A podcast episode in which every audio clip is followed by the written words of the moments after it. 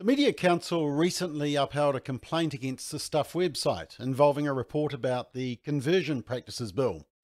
And I want to take you through this article in the complaint because it shows you just how problematic journalism has become in New Zealand. And this was made very, very obvious in the recent conversion therapy debate. Let's check it out.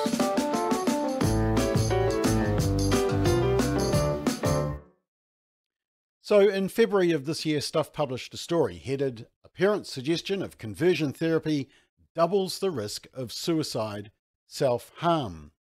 And it reported that the research and views of Auckland of University researcher and psychologist who had presented the findings of the Identify research to the Select Committee considering the conversion therapy bill. And this academic said he hoped if parents understood the risks of suggesting conversion therapy, they would be less likely to do so. And the story also reported the comments of then National MP Simon Bridges, who planned to vote against the bill, saying he was in favour of allowing parents to be parents. And he was quoted as saying, quote, reasonable New Zealanders would prefer to talk to their children and take a watchful waiting approach to gender dysphoria and sexuality. Well, the academic from Auckland Uni said he was shocked to hear those comments, as the research showed conversion practices were potentially lethal. And the article point, uh, reported that the research showed 3% of the participants in the Identify survey had experienced conversion therapy, 4% were too upset to talk about it, and the academic said the survey conservatively suggested that around 1 in 10 rainbow young people had been impacted by conversion practice. That's 10%. So, yep, 3 plus add another 4 that you somehow managed to include, and that makes 10. Hmm. So, a complaint was rightly made to the Media Council about this article, and it raised a number of problems with this report. But just before I cover those, though, let me tell you about the research. Uh, and it was an online survey, so targeted at a certain group, not random, and you even got prizes for completing it. Uh, and note that anyone can take the survey Rainbow, allies, friends, supporters, and even Bob McCoskrie. Yep, to show just how weak some of this research is, I actually filled in the form at the time. Uh, and here's my answer to one of the questions just to prove it. But here's the question on conversion therapy Have you experienced it? Not had it, has it been suggested, but have you experienced it? By whom? There's five options there. And then, do you wish to share anything about your experience? That's it. So, LGBTQ allies, friends, supporters, and oh, Bob McCoskrie can write anything they want. Let's make it sound really, really bad. And who's running the survey? Well, according to the Stuff article, one of them is an academic from Auckland University whose profile on the Auckland Uni website says this my community work began in 1997 when I founded the university's first queer on campus support group, which in turn prompted my mixed methods master's research on suicide risk and resiliency among gay and bisexual men in Aotearoa, New Zealand. Having then worked in London and youth development, I returned to Auckland to act as principal investigator on a New Zealand Health Research Council and Lotteries Health funded project, a quarter of a million dollars, exploring how men who have sex with men understood and experienced forced, pressured, and unwanted sex. I took this knowledge around sexual violence infused with a feminist informed Foucauldian perspective into my role at NetSafe. I worked directly with schools, teachers, and students around inclusive education, bullying, and digital citizenship, and founded and co directed the Inside Out We All Belong. Yep, Rainbow Youth and Inside Out uh, that tells you a lot because that pushes an extreme sexuality and gender ideology, as we've covered before. Now, other authors include Green MP Elizabeth Kerekere, say no more, and activists from Rainbow Youth Inside Out and the transgender unit at Waikato University. Oh, yeah, this is real independent research. So that gives you a quick picture of just how independent this research is and the agenda behind it. So here's the problem with the articles, and let's quickly go through these. Uh, the complainant raised concerns about the survey methodology, as I've just highlighted, and the fact that survey participants were self selected, suggesting the research would not pass peer review. And the complainant said the article failed to scrutinise the claims or the research. Regarding the suicide risk increase, the story said the suggestion of conversion therapy was enough to raise suicide risk. But this was not what the research said. The connection was with the actual experience of a conversion practice, according to the self selected participants, including Bob McCoskrie, not just the suggestion of it. And here's the interesting bit the question asks about conversion therapy over a lifetime, but the suicide question is based on the past 12 months. So the suicide question response may have no connection at all to the so called conversion therapy. It's dodgy research, I can tell you. The complainant also noted that in the submission to the Select Committee, this is number three, no reference was made to parents. Rather, it referred to a wide range of people who made conversion therapy suggestions, as I highlighted in that question line. So the reporter started massaging the message and I think it's possibly to make opponents of the law look bad because remember, one of the main concerns was about the effect of this law in relation to good and loving parents. Number four, the complainant said that the claim that conservatively one out of 10 rainbow youth had had a conversion experience was inflated and inaccurate. And the academic, the author, had taken the 3% who said they had a conversion experience, added 4% who didn't answer the question because apparently it was too upsetting, and rounded this up to 1 in 10. That's very convenient maths. 3 plus 4 equals 10. And it's very convenient rounding, isn't it?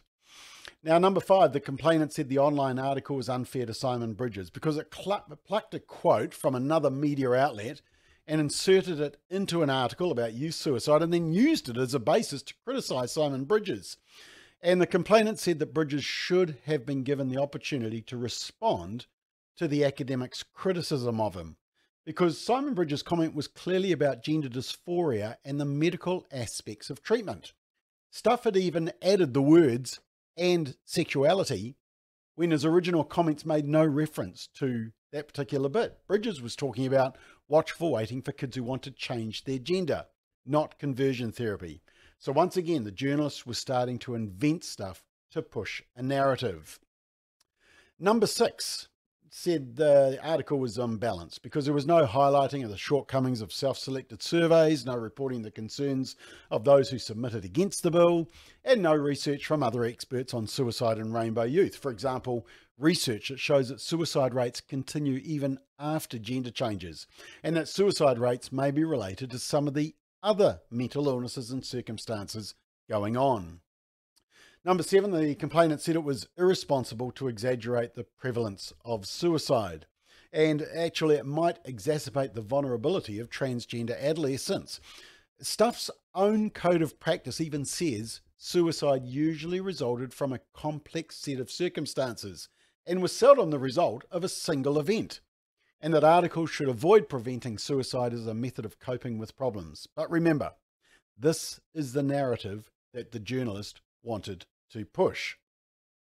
Now, number eight, regarding the headline, this was the opinion of the researcher, and it should have said that it was what a researcher thought. Because remember, it's certainly not what the research showed. But once again, it was the narrative that the journalist wanted to push. And number nine, uh, the complainant also complained about the hyperlinks in the story, which she said gave the impression of fact checking when there was none. Hyperlinks went to other stuff articles, not source material. Whew. So, how did Stuff respond to all these complaints? Well, they said that the story did not suggest that being referred for conversion therapy was the single cause of suicide or suicidal thoughts for rainbow youth. But I think look at the heading. It's simply it's it's pretty clear. A parent's suggestion of conversion therapy doubles the risk of su self su of suicide and self harm. Uh, unfortunately, the research didn't show that. Now, regarding the massive upgrading of 3% to 10%, Stuff said they'd questioned the author about the figure. He, uh, you know, the 3 plus 4 equals 10. Uh, the author suggested that other research informed his belief that there was likely to be under accounting. So he was comfortable with the percentage provided. The reporter apparently had asked whether this further research was available, but was told it would be a PhD level volume of research. Ooh. And Stuff said, well, this is his opinion as an expert in the field and clearly attributed to him, and Stuff was satisfied by his credibility and his reasonable explanations. Well, obviously his credibility and reasoning is not in maths. Now, following com- the complaint, Stuff added extra detail to the story explaining a bit more about the 10% figure. Uh, I mean, the imagined 10% figure. And the Media Council even said that the journalist should have researched this figure more at the time of publication. Uh, methinks the journalist didn't really want to. One in 10 sounds dramatic.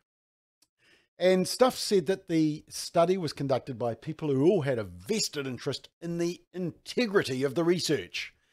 Well, I've already given you the list of authors. Like the journalists, they have a vested interest in pushing a narrative, pushing an agenda.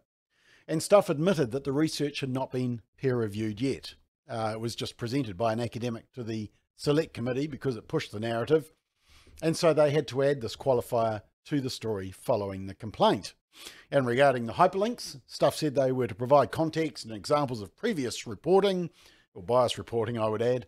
And so Stuff have added a link to the Researchers Select Committee submission. Yep, they're doing a lot of amendments to fix this report. And the Media Council agreed that the quote attributed to Simon Bridges was a misinterpretation, a convenient misinterpretation. The Media Council also suggested that Stuff didn't need to make the article balanced because it was a long running debate, so they could give balance over time.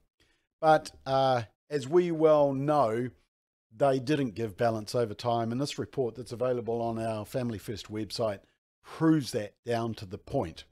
Now, the Media Council did agree that the title was misleading, so they added the words says researcher. But the problem is the statement is still leading, misleading. The title is still misleading. This report and this media complaint, Media Council complaint, points out that the legacy media were completely and shockingly biased on this public debate, to their shame. And this article is a classic example of it. Unfortunately, the damage has been done. The public weren't told the truth during the debate on banning conversion therapy. And then the media wonder why trust in them is rapidly being destroyed. Although, to be honest, I'm not sure which was more troubling and more flawed the news report or the research.